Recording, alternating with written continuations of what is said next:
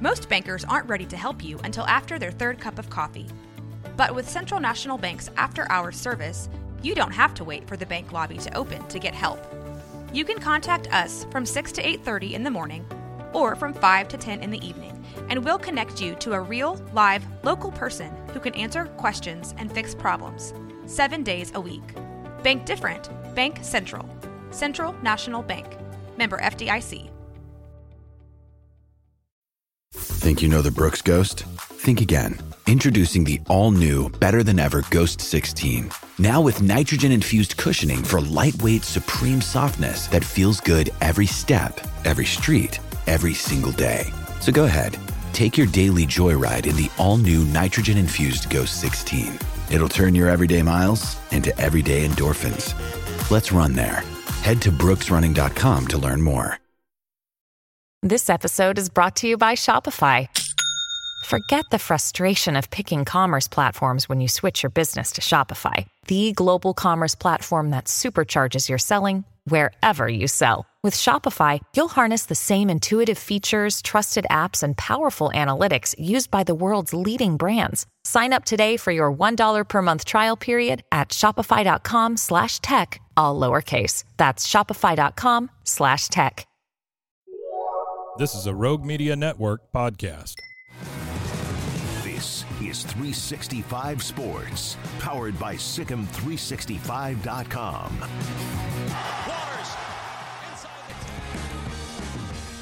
Max Olson, theathletic.com, senior college football writer, joins us on 365 Sports. And Max, I, you know, we kind of had a few stories to light up the day that all of a sudden Jay Norvell spoke, and here comes Colorado. And I mean, is the gift that keeps on giving?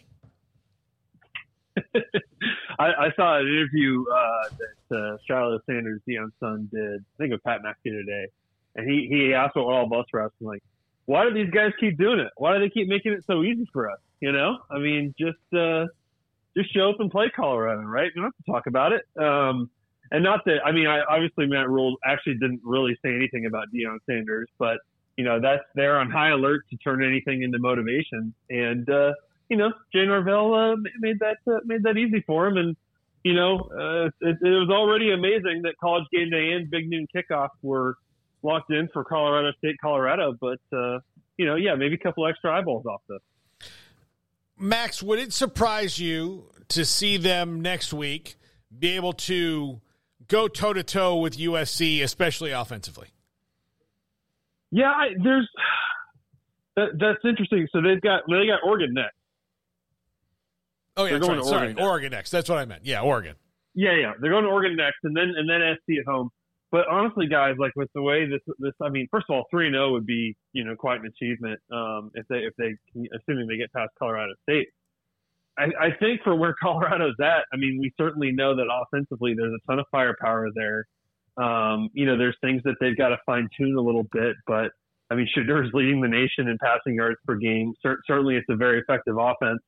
Defensively, I thought they were better in the second game. Um, you know, they were able to get enough stops and, and do their job, obviously, and, uh, and, and didn't have that many busts. But you know, I, I was I, I kind of wonder when you you go to go to Austin, like if that game is like you know, you know, it's like a like a 63 to 45 kind of game or something, or, or 50 or whatever. Like if that you know, 70 to 63 kind of a big big time shootout or something, maybe you'd be happy about that. I don't know. I'm sure there's no moral victories with them, but I, I bet they feel like they can get into a shootout and play with these really good um, Pac-12 teams, and, and we're going to find out really soon here. I feel like they probably think they can score with the best of them, and uh, you know we'll see offensively can they do enough to protect Shedeur and, and, and continue to be this explosive uh, against obviously better defenses.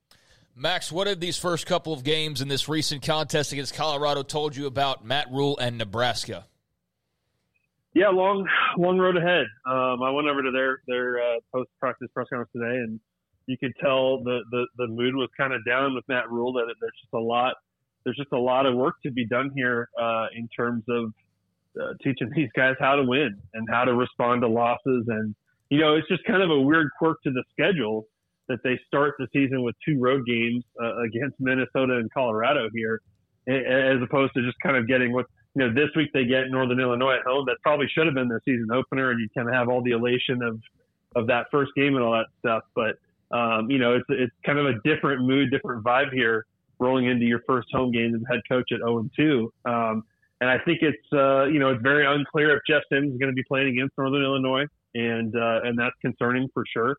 And uh, I think that they they just they know um, they've got to be really really good. They've got to be really clean and and mistake free and not shoot themselves in the foot to win games right now. And, and they've made too many mistakes in these first two games. So um, I, I don't think it's necessarily going to be like year one at Baylor. I don't know if it'll be that bottomed out, but uh, but certainly it's going to be be a tough road ahead. You believe that uh, there are some that feels like he tears down a program to its basically core, and even maybe tears out the the the uh, the concrete on the floor so that year two looks a lot better. I'm not saying he loses on purpose, but that's what he did at Temple. That's what he obviously did at Nebraska. I mean, at, at Baylor. You, you, I don't know if he can do that. And you know, he's got to show not that they're going to get rid of him, but he's got to show a little bit more than that this year, right? Yeah, I mean, to be clear, like I think he really does like the veteran players on this team. I think they want to win with these guys. They want to win for those guys. This is not like he inherited like an extremely dysfunctional locker room and is having to kick people off the team and all this kind of stuff. Like I think they are inherited a team that, that has not done much winning over the last few years and has a lot they have to figure out in terms of being consistent and uh, and and being a lot better in, in every way. Um, but no, I, I don't think they're trying to go, you know, two and ten or one and eleven by any means here. I, I think they are trying to to win with what they've got here and uh, and and try to try to make the best of it. Try to get this thing to a bowl game.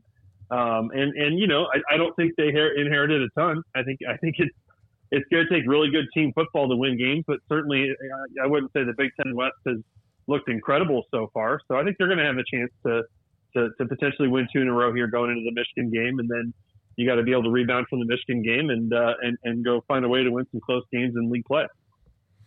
Uh, Max, who is gonna? What are they gonna do at quarterback? Are they gonna do what like they did after Jeff Sims got hurt and rotate the the two guys, or do they have a a, a starter for sure? Yeah, that, that, no, not for sure on that. Um, you know, it, it, it's seeming pretty questionable, or maybe unlikely that Jeff Sims is going to play this week with the, the injury he suffered against Colorado. Um, I, I, think that probably Heinrich Haarberg would be the, the first one off the bench there. Um, he's the one who kind of got some good reps uh, against Colorado late, led a touchdown drive I think Chubba Purdy's just been dealing with an injury, and so I think they're getting him back. But uh, yeah, I'm not saying he's out for this game, but I think Haarberg probably has a little bit of advantage there. Just he's had a chance to get more practice reps this week and stuff like that. And you know, they, that's that's you know they're gonna have to be able to figure out a way to run the ball and figure out a way to uh, overcome the fact that they really do not have much in the way of uh, like good game experience when it comes to uh, Haarberg or Purdy. Max, you uh, covered Texas for a long time. Got to see them up close and personal. Got to see some big wins, big non-conference wins. Also got to see some falls. Uh, but what were your thoughts coming out of that impressive win over the Tide in Tuscaloosa last Saturday night? Yeah, pretty pretty credit, incredible. I mean, really, what, what, what can you say? Like it, it's uh, that that was a masterful job um, by Steve Sarkisian in terms of having that team ready to play.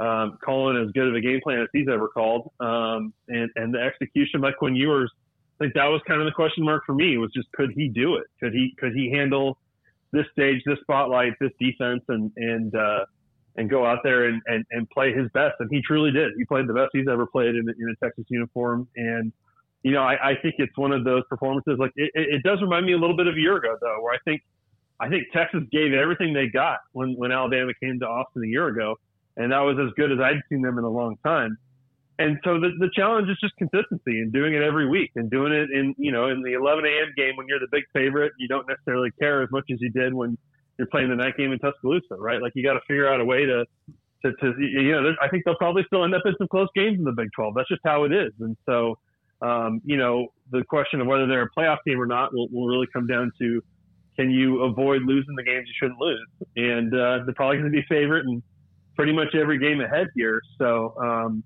fascinated to see where they go on this journey. But uh, but that's a, that was a big time achievement, and and certainly the most impressive Texas has been in a long time. Who were you most imp- What side of the ball were you most impressed with? Their offense or defense?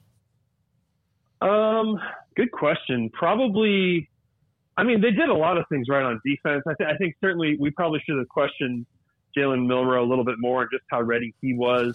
I, I thought you saw just how effectively Texas was able to spy him, and, and for whatever reason, Alabama doesn't build much of a design run game around Milroe, which is confusing to me. So Mhm. I thought defensively they were up for the task for sure, but I, I just think offensively, man, it, it, you just you couldn't do it better than that. You really couldn't. I mean, I know they had a couple of miscues here and there, but overall, I thought Ewers was was super composed and and really you know accurate, and, and they were just so explosive. You know, and, and I think good balance run pass. I mean, the ability to, to hit those explosive plays downfield and then finish the game with um, you know, running all that clock off and running the ball and uh, and being physical. Like I was just a thing. Another thing, I just wasn't really totally sure where they were at going into week two here. And uh, man, what a statement! You know, you uh, you mentioned they use the spy. There aren't. There can be some teams that have a spy, but you have to have the guy that can still like be able to go lateral with someone like Milroe or whoever's a running quarterback. And not many teams can actually do that. right. And not many teams can just go. I mean, it, it kind of plug in a five-star true freshman like they did with Anthony Hill in that game. I mean, it reminded me a little bit of um, of what what we saw from Harold Perkins last year at LSU, where you know you put him in some pretty big time snaps there, especially on third down, and you're trusting a very very you know physically talented but young guy to go out and, and see the ball and make some plays. And I thought Anthony Hill was was pretty incredible in that game. Very bright future for him.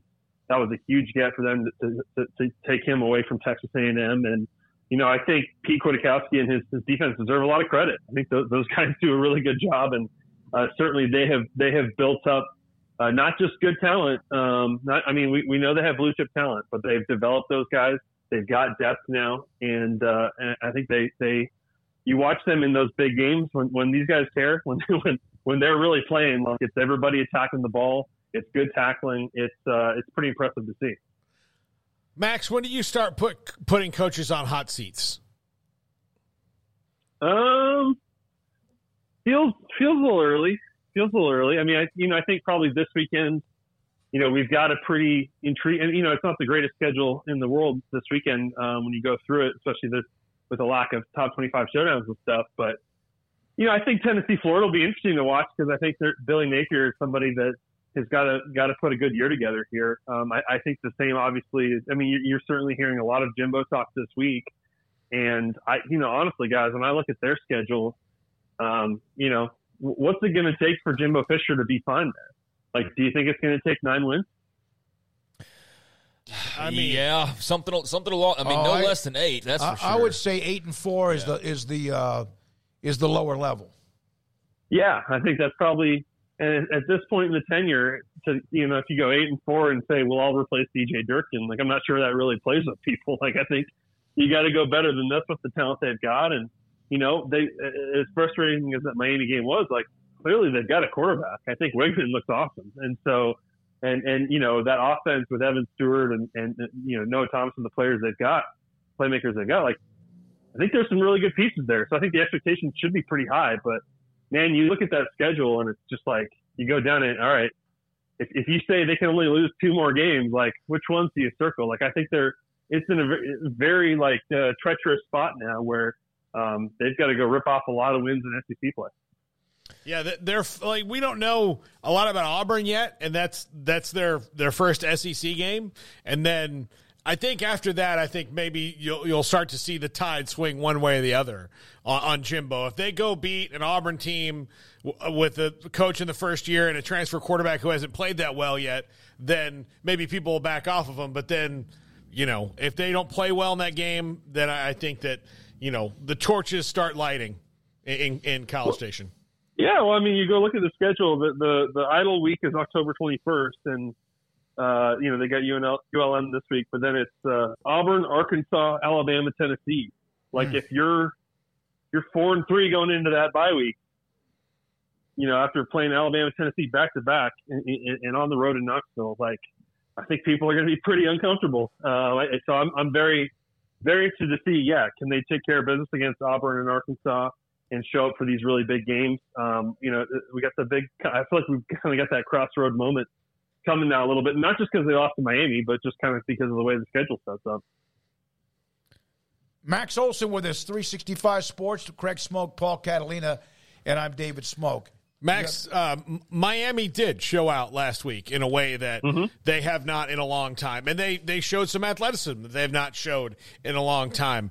Uh, when is it proper to say, oh, they Mario Cristobal might have done something here? Yeah, I mean it's still early in the tenure, um, but clearly they've got Paul shaking in his Florida State boots over there, so yeah. that's encouraging, right? Yeah, yeah. yeah. no, I, I, think it's um, you know, I think you saw some some good signs uh, from Miami over the weekend. I think Tyler Van Dyke, it looks like he's kind of back on track um, in Shannon Dawson's offense. I, I, think the offensive line certainly looks improved, um, and that's a that's a group that they've they've got some very talented guys up front. You know that they're going to with Mario Cristobal. I think they made a good DC hire. Obviously, that game was was pretty wild, but um, that's that's a huge that's a huge one for just Miami and, and the and the feeling that there's some positive momentum there. And you know, can they show up in some of these big ACC games? You know, we'll see. If if they're really good, then that makes that you know it makes that race a lot more interesting in that league. Um, but uh, but yeah, I think if you're a Miami fan, you're feeling like this thing is finally kind of pointing in a better direction after uh, a lot of rough games last year. How would uh, a win by West Virginia against an arch rival Pitt, other than it's a win, they need one, they'd be two and one. How much would that help Neal Brown, in your opinion? Yeah, I think it would help a ton. Um, and, I, and I think this is a West Virginia team that, you know, acquitted itself fairly well against Penn State. Uh, you know, I, I thought that that was, um, you know, for, for how talented this Penn State team is, you know, they're certainly one of the three best teams in the Big Ten. I thought West Virginia held up pretty well in that game.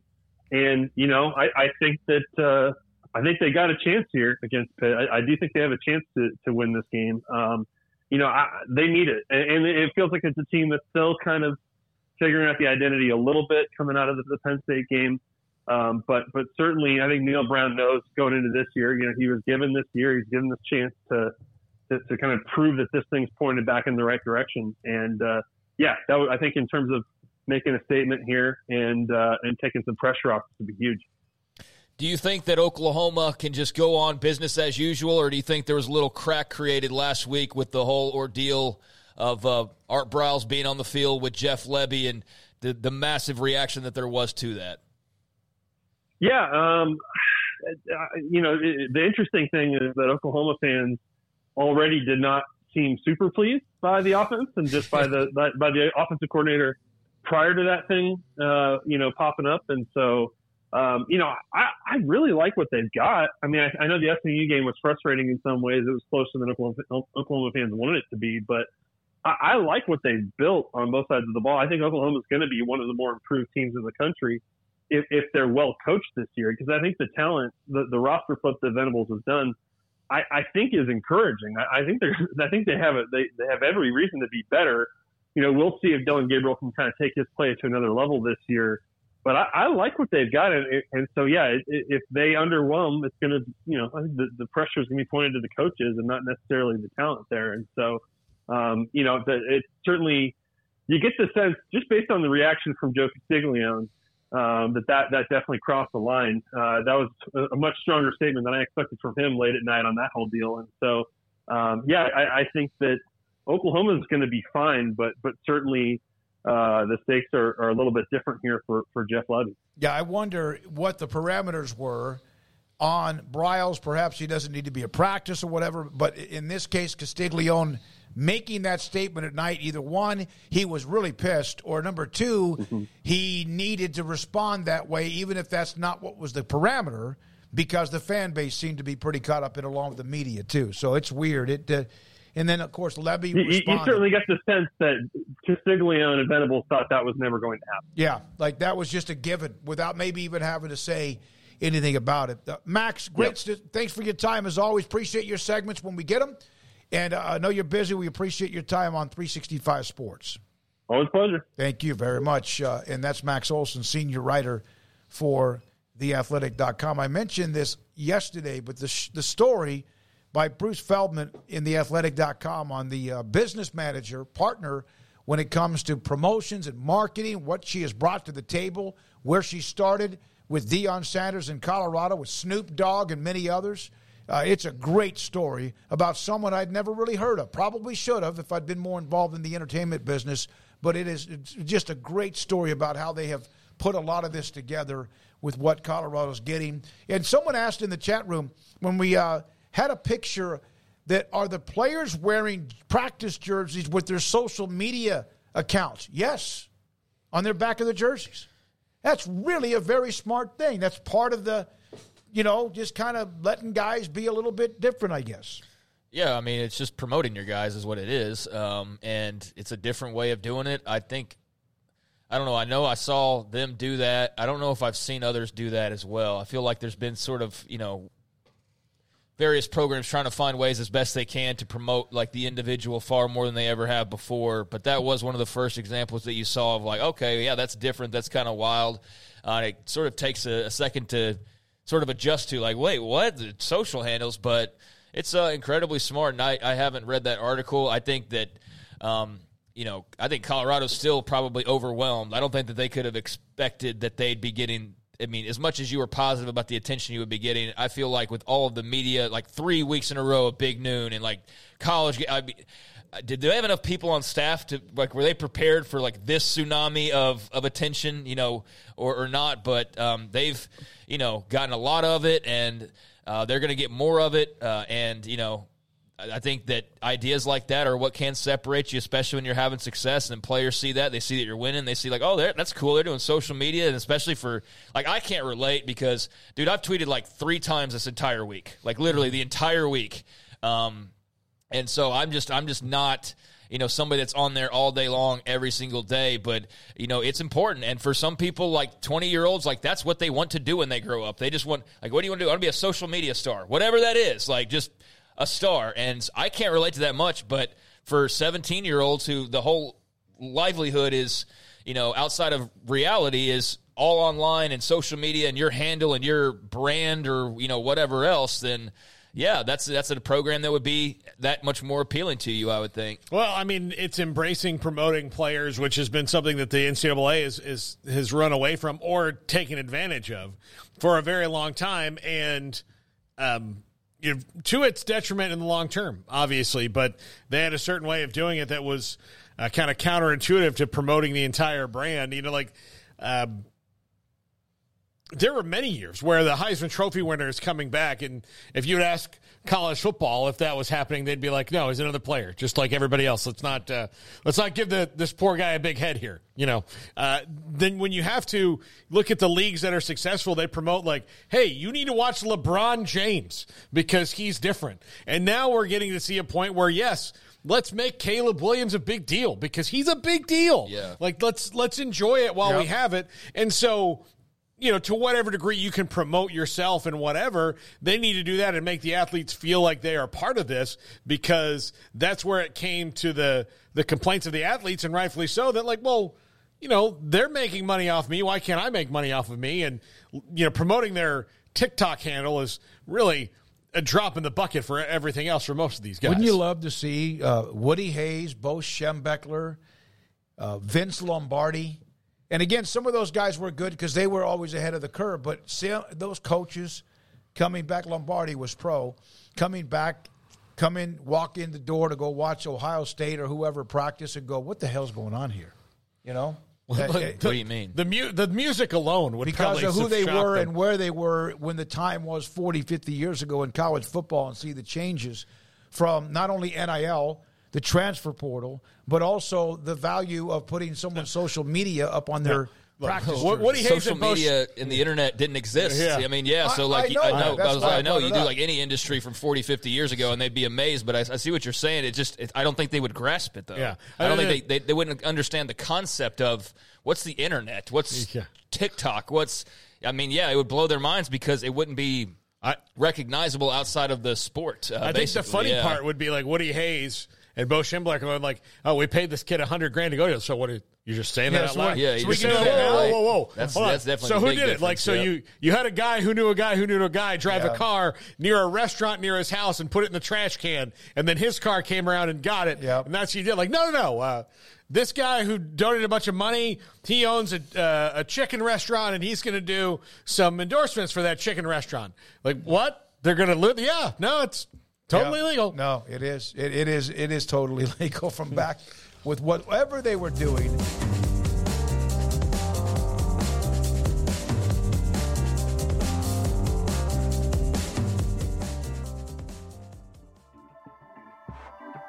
This has been a Rogue Media Network production.